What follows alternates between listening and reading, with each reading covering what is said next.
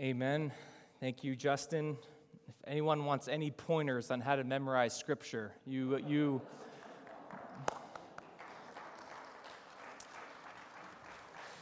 You see Justin after church, but um, and I know he, just his heart in that is not to perform, is not to uh, show himself, but just p- good prayer is saturated in God's word, and God's word speaking to us, us speaking His word back to Him in prayer. Praise God for uh, that opportunity we have every, each and every week to come together as a church to pray. Well, if you have your Bibles, let's go ahead and open them up to First John chapter two.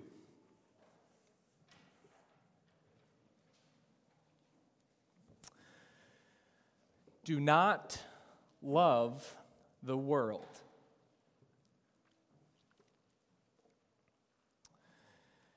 It is the first direct command that John gives in this letter, and it took halfway through chapter two to get there.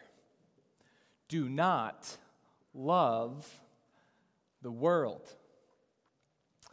Surely, up to this point, there's been plenty of implicit or implied commands that we have seen. John has been weaving in and out of these kind of logical arguments, if you will, with phrases like, if we say, or by this we know, and then making statements about who Jesus is, um, what his own personal experience with Jesus has been, and the assurance that Jesus always will be. But never a direct command to the church until now. Do not love the world or the things in the world. It's a simple command.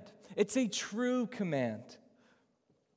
And yet, it is so often misunderstood how Christians and the church ought to relate to the world. And in general, I think there's two major ways to get it wrong. There's two major ways Christians get this wrong. First, to be so immersed with the world and everything in it that people can't tell the difference between a Christian and a non-Christian.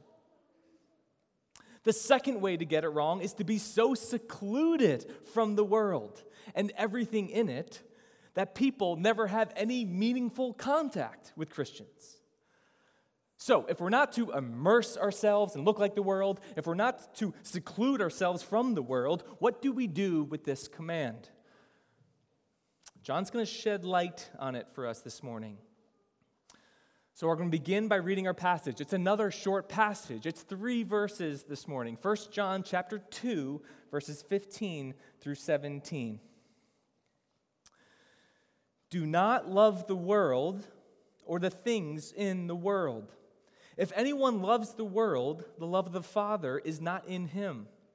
For all that is in the world, the desires of the flesh and the desires of the eyes and pride of life, is not from the Father, but is from the world. And the world is passing away along with its desires, but whoever does the will of God abides forever. Pretty simple this morning, not easy, but pretty simple. John gives one command and then three reasons for it. One command and then three reasons for it. And the command, again, do not love the world.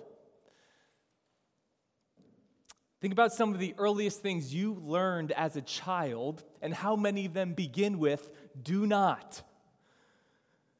How about this one? Do not play with fire. It's a simple command, and it's simple, so simple that a one-year-old could understand it.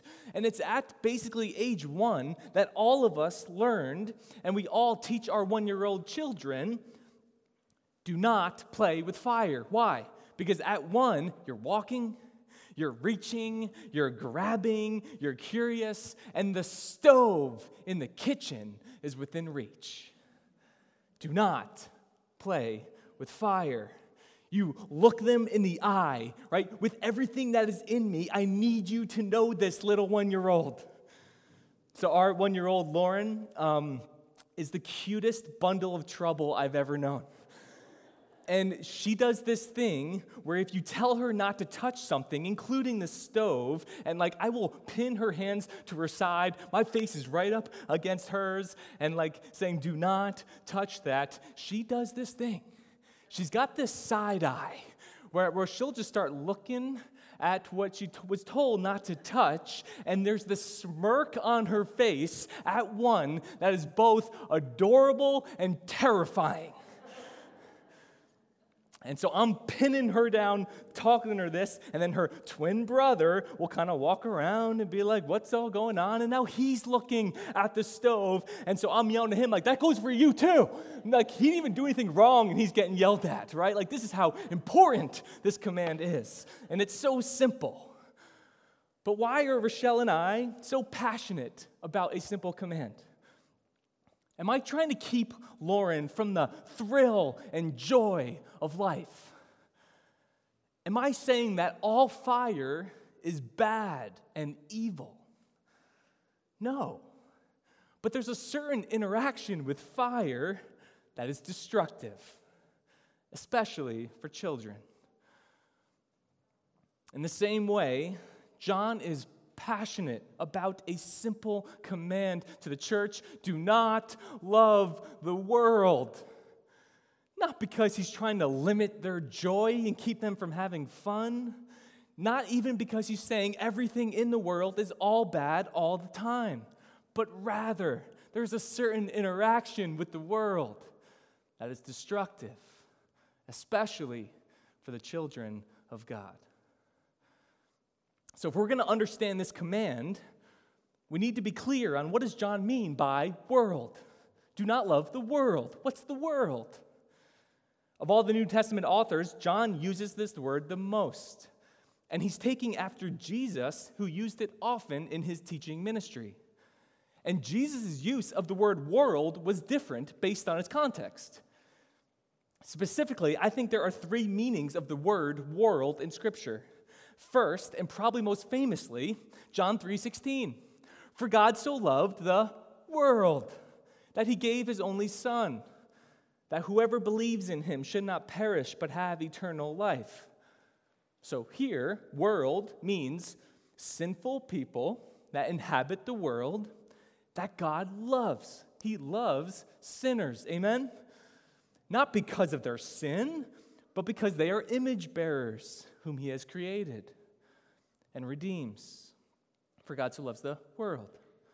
Second use of the word, and I think most generically, is John one, verse nine, when he's speaking again of Jesus. The true light, which gives light to everyone, was coming into the world. There, world simply means the created realm of earth. Jesus took on flesh and came to the world. But third, and the usage here in First John chapter two, when John says, do not love the world, he doesn't mean the earth.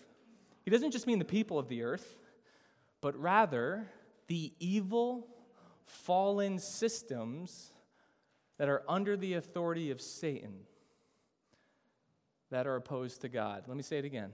This usage of world is the evil, fallen systems under the authority of Satan that are opposed to God.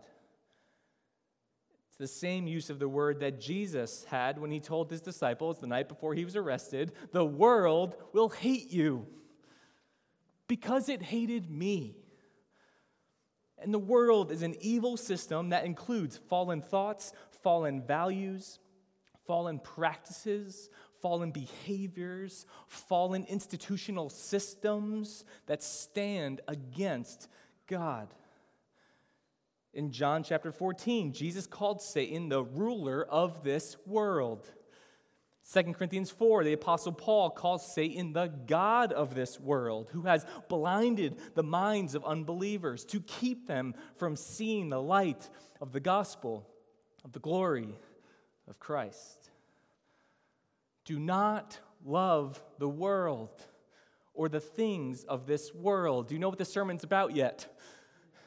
Do not love the world. Do not love that evil system which stands in opposition to Christ in every way, and it's all around you. It's simple, isn't it? It's true, right? And it's hard. And so John's not just going to stop there. He's going to give us three reasons why this is so vital for the children of God. Reason number one, the world replaces God. The world and God is always an either-or proposition, never a both-and. You know what I mean by that? When he says, if anyone loves the world, the love of the Father is not in him. Meaning, loving the world is not merely competing with God. It's not merely something you join with your love for God. It replaces it. It's an either-or. You love the world or you love God. There's no room in our hearts for two gods. There's just not. And every one of us, when push comes to shove, we will have one God above all the rest. Even if uh, for the things that we would not necessarily say and give the name God to, we all have one God that stands above the rest. More often than not, that one God turns out to be ourselves, the God of self. You cannot be your own God and then love the true God. In Matthew sixteen, Jesus asks his disciples this question, "For what will it profit a man if he gains the whole world and forfeits his soul?" Matthew six, Jesus says, "No one can serve two masters, for either he will hate the one and love the other, or he will be devoted to one and despise the other." So what are we talking about here when we say do not love the world? Are we saying it's wrong for Christians to love anything in this world? Is it wrong to love your job? For those in here who have the blessing to say, I just love going to work. I love my job. I love what I'm called to do. Is it wrong? Is it wrong to, to love your the house you live in, the place that you call home? Is it wrong to love your family? Of course not. That would be inconsistent with Scripture, because the Bible talks about loving the dignity of work and loving family and loving neighbor. So here's what it's saying. Listen close. It's not wrong to love other things, but it is wrong to love anything more than God.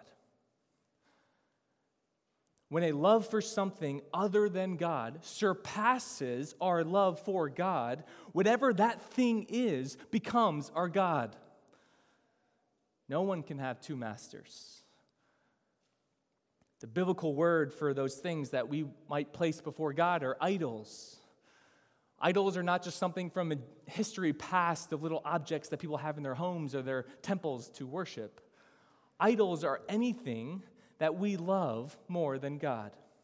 Even good things, gifts to us, that we make ultimate things. That's what Tim Keller says in his book, Counterfeit Gods. If you're looking for more pandemic reading, Tim Keller, Counterfeit Gods.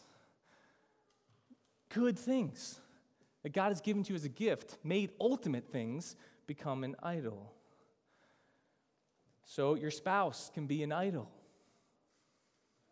Your title at work can be an idol. Financial security can be an idol. Things that make for great gifts to be enjoyed, but terrible gods to be worshipped. You know, Keller wrote that book in the book in the um, year two thousand nine, the height of the financial collapse, and he's a pastor in Manhattan. And you know the way book publishing works. This was written probably two thousand six, two thousand seven, but by the time it rolls out, It rolls out during a financial collapse, the biggest that this generation had seen up to that point. And Keller, in the book, tells the story of a new member of his church named Bill, who worked in finance in the city, had just come to saving faith in Christ before the economic downturn. So Keller adds this passage in at the very end of the publishing process when Bill told him, "If this had happened to me before I became a Christian, I would have hated myself. It would have driven me back to the bottle and maybe to suicide." Fourth century theologian from North Africa, Augustine, was instrumental in displaying the fact that unbelievers don't primarily have a behavior problem, they have a love problem. We always think about being an unbeliever or being in the world as, as their behaviors, but behavior is the only expression of what we love most.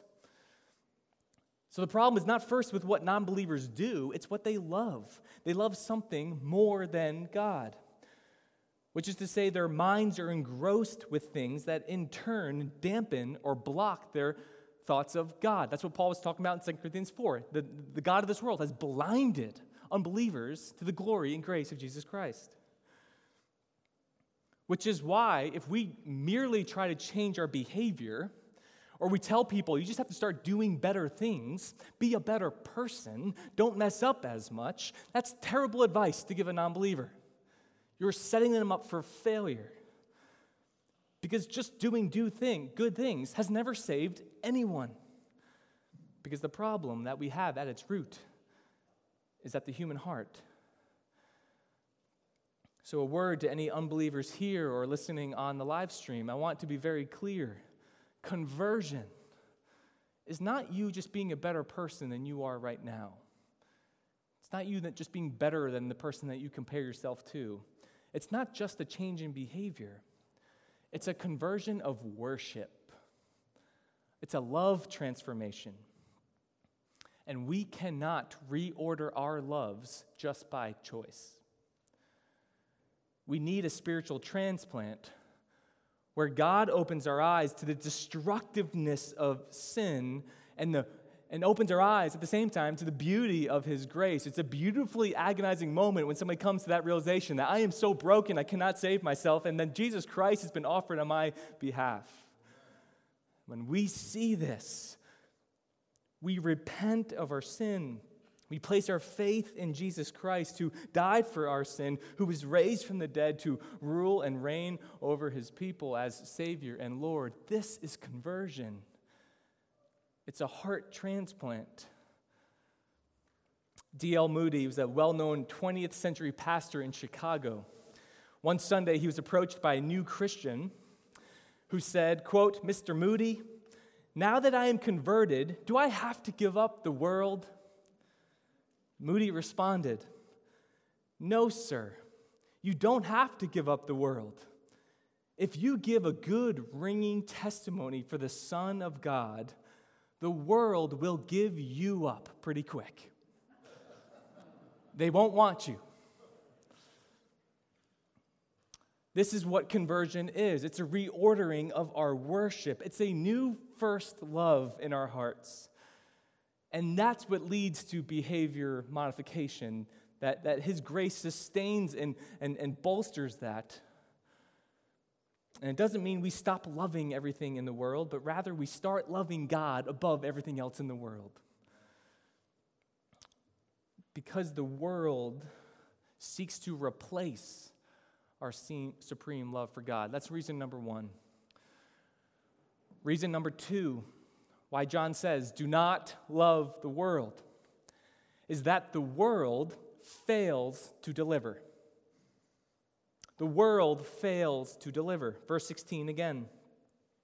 For all that is in the world, the desires of the flesh and the desires of the eyes and pride of life, it's not from the Father, but it's from the world.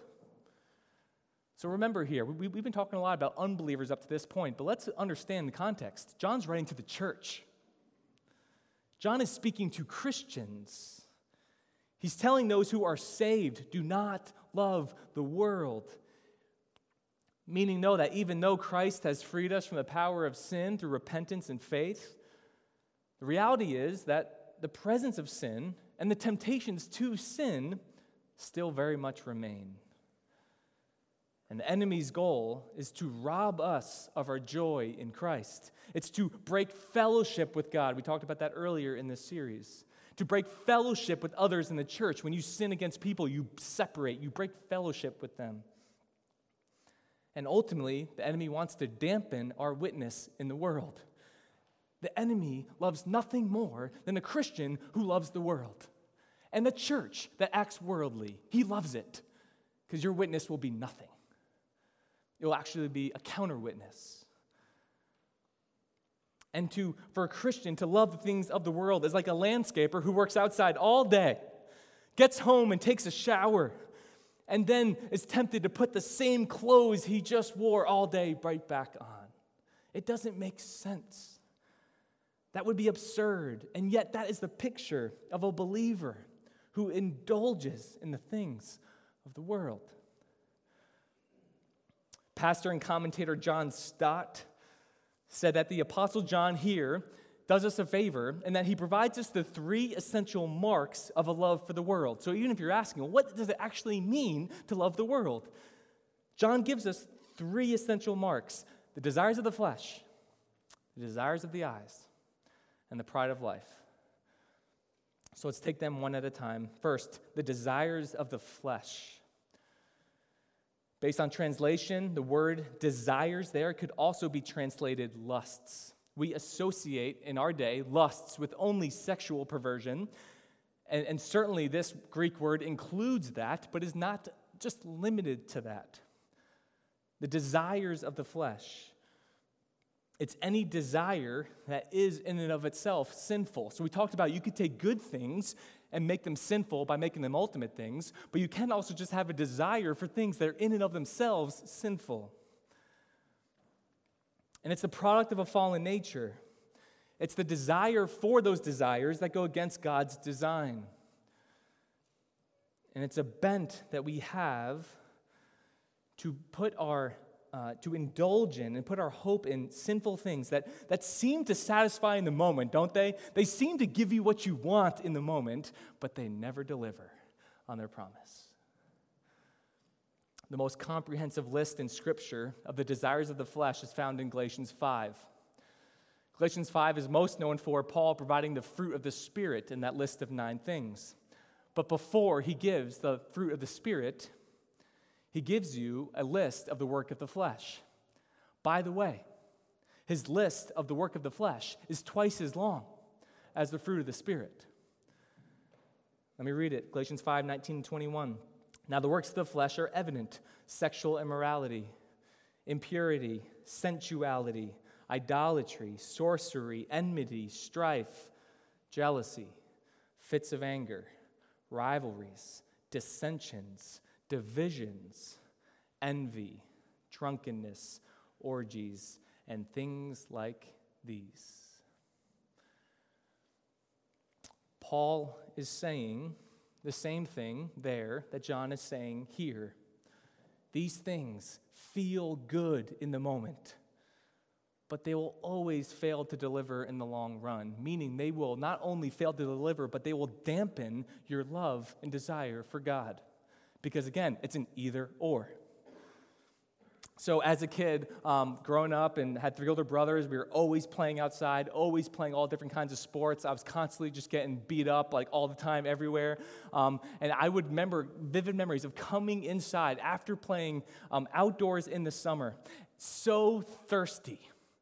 They didn't have the Yeti cups back then, right, where you just bring it around all with you. You had to come inside. If you wanted a cold drink, you come in. And I remember um, our, our family always um, loved soda, probably too much in our family. Um, but uh, I had the option as like a middle schooler, right? I could get water or an ice-cold can of Sprite in the fridge. And I would always struggle to choose water over Sprite, even though I knew what would happen if I drank that Sprite. But I would often go for the Sprite. You know why? It tasted so good. And I was so thirsty. And it would always be sweet on the lips, but heavy in the stomach. Ten minutes after drinking a can of Sprite, I would not only feel terrible, but I would be even more thirsty than I was ten minutes ago. It didn't deliver on quenching my thirst. And on top of that, now my stomach is so full and feels so terrible that I didn't even want to drink the water that would have satisfied. This is the double-edged consequences of the desire of the flesh. Not only do they fail to deliver on what we hope, but they dampen our appetite for that which we will find our only hope in God Himself. Desires of the flesh. Second, the desires of the eyes.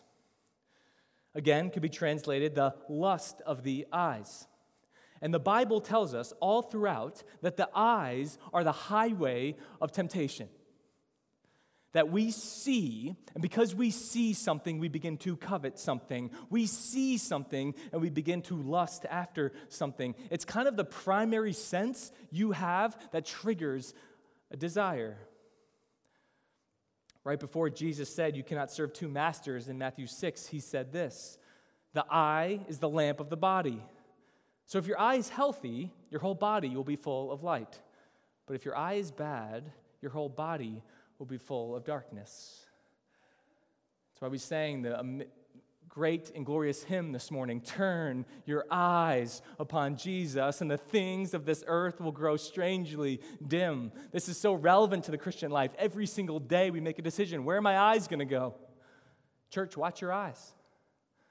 Watch your eyes. How often have you found when a moment of temptation catches you off guard? You didn't go into this moment thinking you're going to be tempted to sin, but you see something and it triggers something. Maybe you're flipping through channels. Maybe you're scrolling through social media.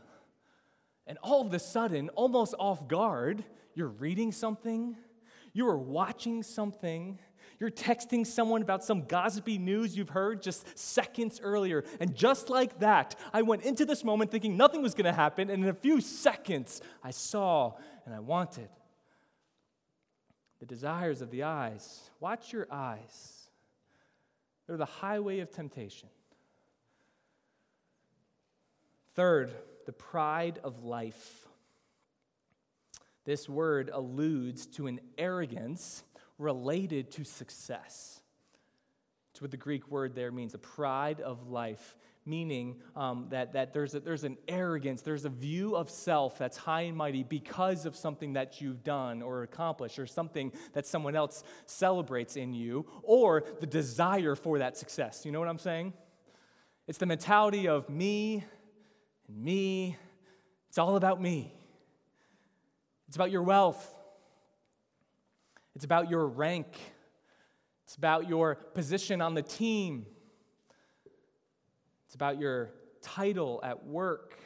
It's about your skin color. It's about the size of your social media presence that leads to a feeling of superiority.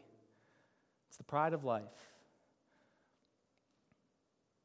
It's the fact that affluence is in and of itself a major obstacle to the gospel. It's why evangelism in a place like Bergen County is so hard all the time. And maybe I'm biased because we live here, but how do you tell people who seem to have it all in the world's eyes that they need Jesus? That everything they have, maybe way more than you have, but you need Jesus. I mean, what if you found yourself in an elevator this week with LeBron James? Just won his fourth N B A title, fourth N B A M V P. What would you do if you tried to tell LeBron James that he is nothing without Jesus? How receptive do you think he will be?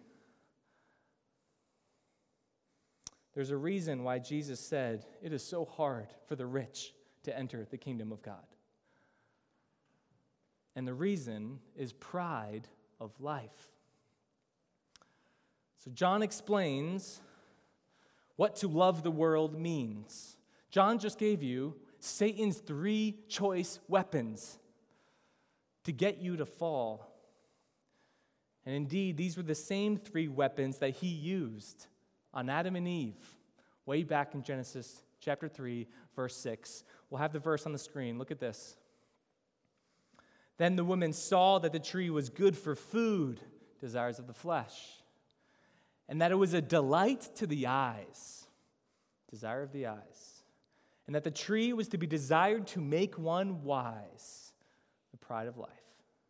"And she took of its fruit and ate, and she also gave some to her husband who was with her, and he ate." This is the fall that Adam and Eve fell into, that fractured all of creation. of why we are all born with a sinful nature, with a natural bent towards the desires of the flesh, desires of the eyes, and the pride of life. But in Luke chapter four, these three same weapons, because they're always the same weapons of Satan, were conquered by Christ when he went into the desert after his baptism for forty days. Luke chapter four, verses one through thirteen.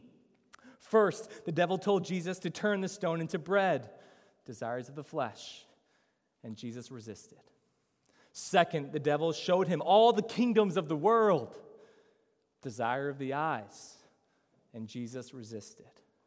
And third, the devil took him to the pinnacle of the temple and challenged him to throw himself down and prove that the angels would save him because of who he is, the pride of life. And Jesus resisted. Jesus reversed the curse that was put on the sons of Adam by laying his life down for those dead in sin, for you, for me, for LeBron James. And in doing so, Jesus defeated death itself. And now, for those who believe, who repent of their sin and put their faith in Jesus Christ, that same power that raised Christ from the dead is now at work in you. For in Christ, we are more than conquerors. For in Christ, you can resist. John says, do not love the world, because the world cannot deliver. Only Christ can. And then, number three,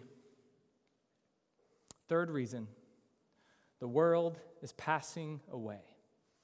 Verse seventeen, and the world is passing away along with all its desires, but whoever does the will of God abides forever. It's the third reason. It's the final reason here. And for me personally, this one's the most compelling. It's a reminder that we should dwell on regularly, if not daily. It would be a good idea to memorize this verse, First John two seventeen. If you need help, ask Justin. And get your eyes on this verse as much as you can. Church, the world is passing away. Church, the world is passing away. It won't be forever. This world is a bad investment. It's a money pit with a low R O I. Imagine if someone came to you and said, hey, I have this beautiful piece of property, beachfront property, and I will offer it to you at a third of the market price. The only thing is, in three years, this property will disappear to beach erosion, and it'll all be underwater. How crazy would you be if, knowing this and being told this, not only did you buy the property, but you invested everything you had to build a brand new custom home, all the furnishings, all the bells, all the whistles that one could only dream of at their beach home. And how crazy would you be if you boasted about it to your friends, put pictures up of it being built all along the way, and just trying to not know that you know that in short order, this whole thing will be gone. That'd be a bad investment. And this is what it's like for someone who sets their greatest affections, their highest hopes, their utmost love in this world. It's a bad investment. Do not love the world. But church, let us rather pour ourselves into that which will live on from everlasting to everlasting. Let us set our greatest affection on the Lord, where the investment will not pass away, but it will grow in value over time in glory. I want to close with an excerpt from a sermon by Charles Spurgeon in the eighteen fifties. He said, "The day is coming when this world shall be a paradise again. Jesus Christ, who came the first time to bleed and suffer, that he might wash the world from its iniquity, is coming a second time to reign and conquer, that he may clothe the earth with glory. And the day shall arrive when thou, O Spirit, shalt hear again the everlasting harmony. Once more the bells of earth shall be attuned to the melodies of heaven. Once more shall the eternal chorus find that no singer is absent, but that the music is complete. Let's pray. Father, we thank you for the simplicity of your word. We thank you for the clarity of it, even while admitting it's not easy. But Father, I pray that you would give us the grace, the strength, the courage to set our eyes not upon this place which we dwell temporarily, but upon the place where the eternal choir will be complete, to the place where you are, to who you are, to what you have done in our behalf, Lord, that you are the only one who will deliver. So, Father, give us again the courage to flee from the fleeting temptations of this world. And Father, let us encourage one another to do so as well, Lord, that that is one of the biggest values of a church, is to persevere together, to plow a counterculture together, to fix our eyes upon you together for your glory and our joy. And it's in the name of your Son, Jesus Christ, that we pray. Amen.